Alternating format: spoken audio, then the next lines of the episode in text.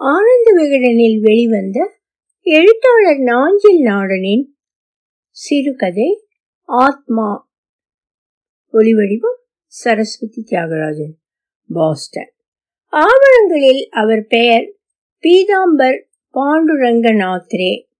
இதில் பீதாம்பர் அவர் பெயர் பாண்டுரங் என்பது தகப்பனார் நாத்ரே என்பது குலப்பெயர். குலப்பெயரை வைத்து சாதியை தெரிந்து கொள்ளலாம் எனினும் குலப்பெயர் சாதி பெயர் அல்ல. சர்நேம் என்பர் வடவர் புலங்களில். நம்மில் நாடார் செட்டியார் தேவர் கவுண்டர் போல் அல்ல. மராத்தியத்தில் குல்கர்னி ஷிண்டே பாட்டீல் பவார் காம்ப்ளி சவான் போன்றவை. பாபா சாஹேப் அம்பேத்கர் இந்த குலப்பெயரை யாவரும் அணிந்து கொள்ள ஊக்குவித்தார். ஐம்பது ஆண்டுகளுக்கு மேலாக இதை சமூகம் பயிலும் காரணத்தால் குலப்பெயரை கொண்டு காயஸ்ட் மராட்டா இன்ன பிற இனம் என வரையறுத்து சொல்ல இயலாது. பீதாம்பர் பாண்டுரங் நாத்தே ஆதிக்க சாதியா அடிமை சாதியா என்பது இங்கே அனாவசியம். வண்டியும் படகில் ஏறும் படகும் வண்டியில் ஏறும் என்று. மேலும் நாத்திரே சவமாகி போன பின்பே யாம் அவரை அறிமுகம் ஆகிறோம். பெயரினை நீக்கி பிணமென்று பெயரிட்டு எனும் திருமூலர் வாக்கு ஆதாரம். இன்னொரு சித்தன் சிவவாக்கியன் என்பதோல் இறைச்சியில் இலக்கம் இட்டிருக்குதோ? என்றான். யாரும் கூட்டாக்கவில்லை.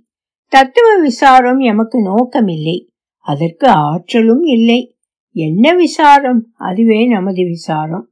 இரண்டு பேச்சு பீதாம்பர் பாண்டுரங் நாத்திரையின் பிணத்தை பற்றியது. அவர் பிணமான சில நொடிகளே ஆன நிலையில் இந்த தகவல் வாசகருக்கு தரப்படுகிறது. முக்தி நையா என்னும் பெயர் கொண்ட மொழிபெயர்த்து சொன்னால் முக்தி நாவாய் என பொருள் தரும். அப்படியும் அர்த்தமாகவில்லை என்றால் மோட்ச படகு என்று வழங்கப்படும் அடுக்குமாடி குடியிருப்பின் ஒன்பதாவது நிலையில் சி பிளாட்டில் வசிக்கும் எலி கண்டாங்கி பாச்சை பள்ளி தவிர வேறொரு குருவிக்கும் இந்த தகவல் இன்னும் சென்று அடையவில்லை. பிறகு எப்படி உமக்கு தெரியும் வேய்? எனும் வினா நியாயமானதுதான். அதுதான் கதாசிரியனின் வசதி. ஒளியும் ஒளியும் வழியும் நுழைய இயலாத இடத்தையும் உற்று நோக்கும் வசதி. நாத்திரே அப்போதுதான் உயிர் நீத்திருந்தார். உடம்பு சூடு இன்னும் ஆறி இருக்கவில்லை. வழக்கம் போல ஆறு மணிக்கு எழுந்து சண்டாஸ் போய் பல் துலக்கி ஒரு டம்ளர் குளிர்ந்த நீர் ஃப்ரிட்ஜில் இருந்து எடுத்து பருகிய போது தலை கிரன்றது அது அவருக்கு புதிய அனுபவமாக இருந்தது. வழக்கமாக வலது கையில் கைத்தடி ஊன்றியவாறு லிப்டில் கீழிறங்கி குடியிருப்பின் பக்கம் இருந்த உத்யான் போய் நடைபாதையில் நாற்பது நிமிடங்கள் அவசரம் இல்லாமல் நடப்பார். ஜூன் முதல் அக்டோபர் வரை மும்பையில் பருவமழை காலம் மழை வெறித்திருந்த காலையில் அல்லது மாலையில் மட்டுமே நடக்க இயலும். காலையில் நடந்து திரும்பும் போது வார்னா பால் அரை லிட்டர் பாக்கெட் மராத்தி தினசரி லோக் சத்தா ஆங்கில தினசரி டைம்ஸ் ஆஃப் இந்தியா கடையில் வாங்கி வந்து மறுபடியும் லிப்ட் ஏறி கதவை திறப்பார் முதலில் கடைச்சாய் போட்டு பருகிவிட்டு செய்தித்தாள்கள் பின்பு சவரம் குளியல் எண்பத்தேழு வயதானாலும் தினசரி சவரம் செய்ய அழுப்பதில்லை அன்று எதற்கும் அவசியம் இல்லாமல் போயிற்று. கிரண்டு தலை சுழன்றதோடு மட்டுமன்றி சளசளவென வியர்த்தது. மேலும் மேலும் எடையேற்றியது போல் இறுகி மார் வலித்தது மூச்சு விட சிரமமாக இருந்தது. நாத்திரைக்கு புரிந்து போயிற்று. கிடக்கப்படுத்தால் கிடந்து ஒழிந்து விடலாம் என எதற்கும் வாயிற்கதவை திறந்து வைத்து விடலாம் என்று எண்ணி எழுந்து நின்று சிற்றடி வைக்கும் முன் சோஃபாவில் சரிந்து விழுந்தார். சொர்க்கம் அல்லது நரகத்தை நோக்கிய கடைசி காலடி. சரி சுபம். கதை முடிந்தது. இந்த கதாசிரியன் எழுதிய மிகச்சிறிய கதை இது என தாண்டி போக எண்ணாதீர். இனிதான் கதையே துவங்குகிறது. நாத்திரையின் பூர்வீக கொங்கன் என்று அழைக்கப்படும் மராத்திய மாநிலத்தில் தெற்கு கடற்கரை பிரதேசம் மத்திய பகுதியும் வடக்கு பகுதியும் மராத்வாடா விதர்பா என அழைக்கப்பட்டன. மேற்கு தொடர்ச்சி மலை சரிந்து அரபிக்கடலை ஆற தழுவும் ரத்னகிரி பிரதேசத்தில் சத்ரபதி சிவாஜியின் கடற்படை தளபதி மாவீரன் கனோஜி ஆங்கரே கட்டிய கடற்கோட்டைக்கு போகும் வழியில் அமைந்த சின்னஞ்சிறு கிராமம். மதிய சமையலுக்கு என காலை எட்டரை மணி போம்பில் மாந்தேலி என சிறு மீன்கள் வரும். சற்று நேரம் சென்றால் பாங்கடா பாம்லெட் என நடுத்தர மீன்கள் வரும். காத்திருந்தால் சிங்காடா சுர்மாயி எனும் பெருமீன்கள் வரும். தேங்காயும் அரைத்த குழம்பு அரிசி சோறும். பன்ருட்டி பலாப்பழமே சேலத்து மாங்கனியே என சினிமாவுக்கு பாட்டு எழுதுபவர் ரத்தனகிரி பிரதேசத்து பலாப்பழமும் ஆப்புஸ் மாங்கனியும் தின்றிருக்க வாய்ப்பு இல்லை நாத்தைய குடும்பம் மிகச் சாதாரணமானது. காட்டு விவசாயம் அவரது தாத்தா பிரிட்டிஷ் நிலப்படையில் குதிரை பராமரிப்பாளராக இருந்து ஓய்வு பெற்றவர். அன்று கையூட்டு இன்றைய வங்கி வைப்பு நிதி வட்டி வீதம் போல் இருந்தது. மந்திரிமாருக்கு பாயும் வெள்ளத்தின் சிற்றோரை அதிகாரிகளுக்கும் கவர் பிரிந்தது. நாத்திய குடும்பம் பச்சை பிடித்தது. ரத்னகிரியில் அவர் பிறந்து வளர்ந்த ஊரை அடுத்து பண்ணை வீடு ஒன்று வாய்த்தது. பதினைந்து புள்ளி மூன்று ஆறு ஏக்கர் மேற்கும் கிழக்கும் நிலப்பகுதி வடக்கில் மண்ணும் மேற்கு தொடர்ச்சி மலைச்சரிவு தெற்கில் அரபிக்கடலில் கால் நினைக்கலாம். நாத்திரையின் தோட்ட வீட்டின் தட்டட்டியில் நின்று பார்த்தால் ரத்னகிரி கோட்டையை காணலாம். அரபிக்கடலினுள் பல கோட்டைகள் சமைத்த கப்பற்படை தலைவன் கனோஜி ஆங்கிரேயை கடற்கொள்ளைக்காரன் என்று வரலாற்று ஏடுகளில் ஆங்கிலேயர் பொறித்து வைத்தனர். விடுதலைக்கு பிறகு அவன் பெயரில் மும்பையில் கப்பற்படை பயிற்சி தளம் உள்ளது. அடர் நீலக்கடல் சூழ்ந்த கோட்டை அது. கயிறு கட்டிய பலூன் போல கடலில் கிடப்பது. கயிறு என்பது நிலத்தில் இருந்து கோட்டைக்கு போகும் தார் சாலை. தோன்றும் போது காரை எடுத்துக்கொண்டு போய் கோட்டையுள் இருக்கும் துர்கா தேவி மந்திரில் தொழுது நெற்றியில் செஞ்சாந்து தீட்டி வருவார் நாத்திரே. நாத்திரேவுக்கு சற்றே அம்மச்சி மும்பாய் அம்மச்சி மானூஸ் சாய்வு உண்டு. எனினும் சிவசேனைக்காரர் அல்ல. தோட்டம் பூராவும் ஆபூஸ் என்று அழைக்கப்படும் அல்போன்சா மாமரங்கள் வருக்கை பலா கொல்லாமா வாழை தென்னை பிற தோட்ட பயிர்கள் கொல்லாமா எனும் முந்திரி அல்லது காஜு பழுத்து உதிரும் காலங்களில் கோவா மட்காவில் இருந்து ஆள் கொணர்ந்து முந்திரி ஃபென்சி வாற்றி எடுத்து ஆண்டுக்கும் வைத்துக் கொள்வார் நாத்ரே. நண்பர்களுக்கும் பரிசாக சில போத்தல்கள் கிடைக்கும். விடுமுறை காலங்களில் சென்று தங்கும் ஓய்விடமாகவும் இருந்தது அந்த பண்ணை வீடு. பொய்யாய் பழங்கதையாய் போனது காலம். பெண் மக்கள் இருவரும் அமெரிக்க ஐக்கிய நாடுகளின் நிரந்தர குடிமக்கள். பச்சை அட்டை தேர்தல் வருவது போல் வந்து போவார்கள். மகன் மும்பை மாநகரின் தென்கோடியில் கொலாபா தாண்டி சசூண்டாக் தாண்டி ஐந்து கோடி பெருமதி உள்ள அடுக்குமாடி குடியிருப்பில் ஆயிரத்தி ஐநூறு சதுர அடி கொண்ட மூன்று படுக்கை அறை பிளாட்டில் கடல் பார்த்த பால்கனி வீட்டில் தேசிய வங்கி ஒன்று பொது மேலாளர். நாத்திரே தனது சொந்த குடியிருப்பில் மனைவியுடன் வாழ்ந்தார். ஓய்வு பெற்று பன்னிரண்டு ஆண்டுகள் வரை அல்காபாயி நாத்திரேயை தங்கத்தாம்பாளத்தில் தாங்கினாள். பூரன்போலி ஆலுவட்டி சாபுதானா கிச்சடி ஆம்ரஸ் பூரி பாக்ரி லசும் சட்னி கோகம் ரஸ் பொட்டேட்டோ போஹா என தினந்தோறும் தேரோட்டம். வல்வினை போல் வந்து வாய்த்தது அல்காபாயிக்கு பார்க்கின்சன் நோய் கை கால் நடுக்கம் நினைவு அடுக்குகளில் சரிவு நினைவு பிறழ்தல். கிடந்த கிடையாக ஆயிற்று. குழந்தையைப் போல பராமரித்தார் நாத்ரே. தன்னுடன் வைத்துக் கொள்ள இயலாமற் போனதற்கு மகன் சின்ன நாத்ரே ஒருபாடு காரணங்கள் சொன்னான். மகனையும் சொல்லி தப்பில்லை. வேலை பார்க்கும் கணவன் மனைவியர் கல்லூரியில் படிக்கும் இரு பெண்கள். மேலும் முதுமையும் நோயும் தோல் மாட்டி சுமக்க வல்லதா பகலில் ஒரு நர்ஸ் வந்து போவாள். காலை ஒன்பது முதல் மாலை ஐந்து வரை வேலை நேரம். முப்பது நிமிடங்கள் உணவு இடைவெளி. காலையில் வந்ததும் டயப்பர் மாற்றி பல் தேய்த்து விட்டு குளிப்பித்து உடை மாற்றி உணவு ஊட்டி வாய் துடைத்து மாத்திரைகள் கொடுத்து தலைவாரி செந்தூர் வைத்து. அவளுக்கும் வார விடுமுறை உண்டு. சில நாட்கள் வராமலும் இருப்பாள். சில நாட்கள் தாமதமாக வருவாள். சில நாட்கள் சீக்கிரமாக போக வேண்டியது இருக்கும். ராத்திரே பத்திரமாக பார்த்து கொண்டார் நர்ஸ் அமைப்பாளா என்ன? காலையில் சாய் காரி பிஸ்கெட் அல்லது பிரெட் டோஸ்ட் பட்டர் கொழுப்பு ஜாம் சர்க்கரை ஆம்லெட் கொலஸ்ட்ரால் ஆகாது. சில நாட்கள் மதியத்துக்கு ரொட்டியும் தாலும் செய்து பார்த்தார் நாத்ரே எழுபத்தைந்து வயதில் சமையல் கற்றுக்கொள்ளும் நிர்பந்தம்.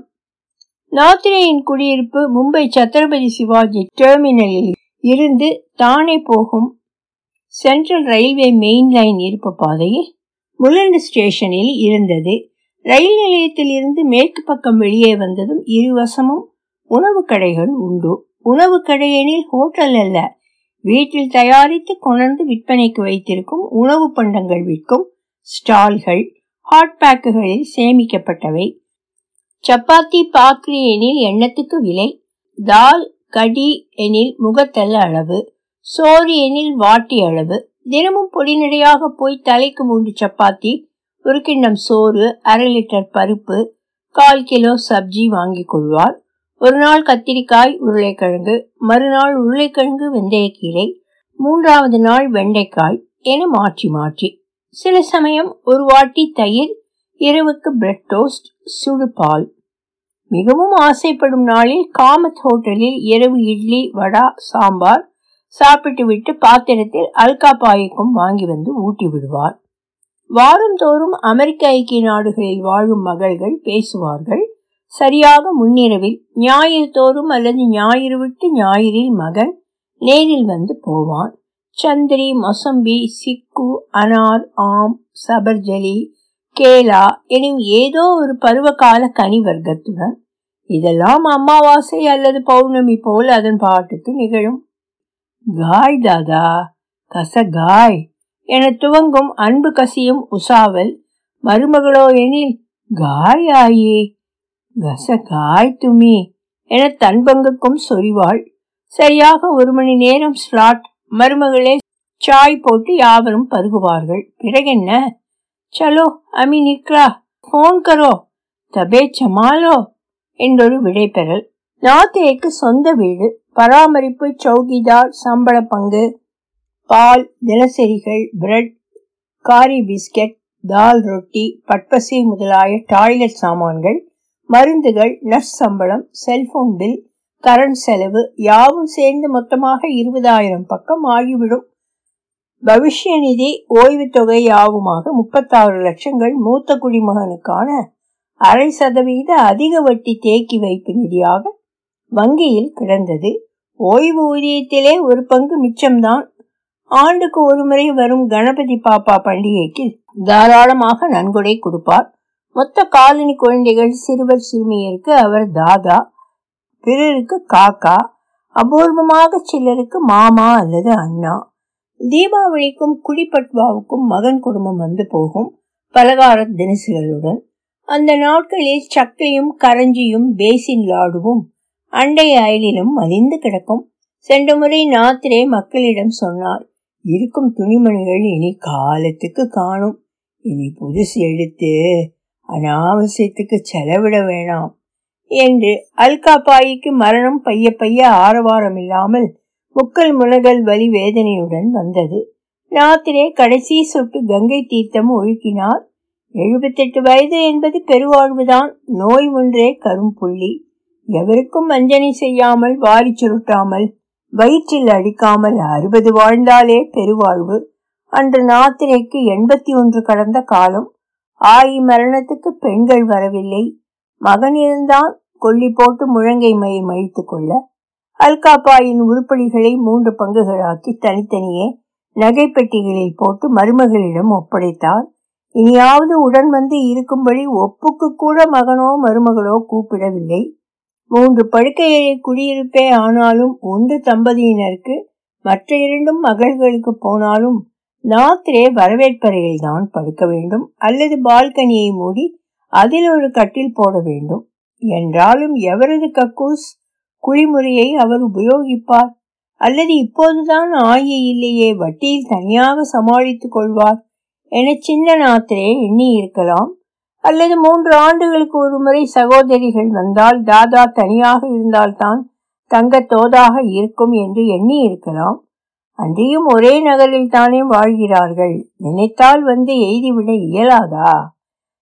திருமணம் அன்று எடுத்துக்கொண்ட பெரிதுபடுத்தப்பட்ட சட்டம் கட்டி சுவரில் மாட்டப்பட்ட கருப்பு வெள்ளை புகைப்படத்தில் இருந்த அல்கா பாயை சில நாட்கள் நெடுநேரம் பார்த்து கொண்டிருப்பார் புட்டா நாத்திரே மூக்கில் முத்துக்கள் கோத்த நத்து பெரிய தோடுகள் செவியில் வட்டப்பொட்டு மராத்தி பெண்களுக்கேயான தார்பாய்ச்சிய புடவை கட்டு.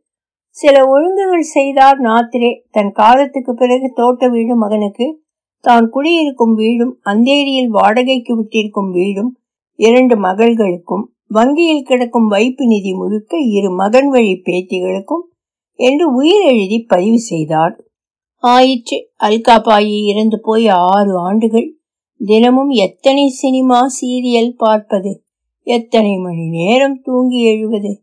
ஓய்வூதியம் வாங்க ஆரம்பித்து இருபத்தி ஏழு ஆண்டுகள் ஆகிவிட்டன. எத்தனை உழைத்திருந்தாலும் அரசுக்கு பொருள் இழப்புதான். சோற்றுக்கு செலவு பூமிக்கும் பாரம். நாத்திரை உடல் குளிர ஆரம்பித்தது. ஒன்பதாவது நிலை என்றால் என்ன? ஈக்கள் வராதா? ஒளியேந்த கடைவாயில் ஈக்கள் அமர்ந்து எழுந்தன. அந்த தளத்தில் இருந்த மற்ற மூன்று வீட்டுக்காரர்களுக்கும் பொதுச்சொத்தாக இருக்கலாம் அவை அவரவர் அலுவலகம் தொழிற்கூடம் பள்ளி கல்லூரி என விரைய ஆரம்பிக்கும் காலை பொழுது இன்றோ நாளையோ தாதாவை காக்காவை மாமாவை அண்ணாவை காணோமே என எவருக்கோ தோன்றலாம். மகன் வீட்டுக்கோ ரத்னகிரிக்கோ போயிருப்பார் என நினைக்கவும் ஆகலாம். ஒரு நாள் பொறுத்து காற்றில் துழாவும் மெல்லிய துர்நாற்றத்தின் மூலத்தை தமது இல்லங்களுக்கு உள்ளே இண்டு இடுக்குகளில் தேடலாம். கனத்த பிணநாற்றம் காற்றில் பரவ மூன்று நாட்கள் ஆகலாம். இறந்த கிழநாத்திரையின் பிணம் அழுக ஆரம்பிக்கும். நாற்றம் வரும் திசை அறிய வரும். மூலம் உணர்ந்து போலீஸுக்கு சொல்லி கதவை உடைக்கலாம்.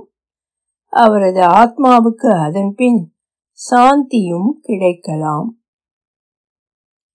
நன்றி ஆனந்த விகடன். ஒலிவடிவம் சரஸ்வதி தியாகராஜன் பாஸ்டன்.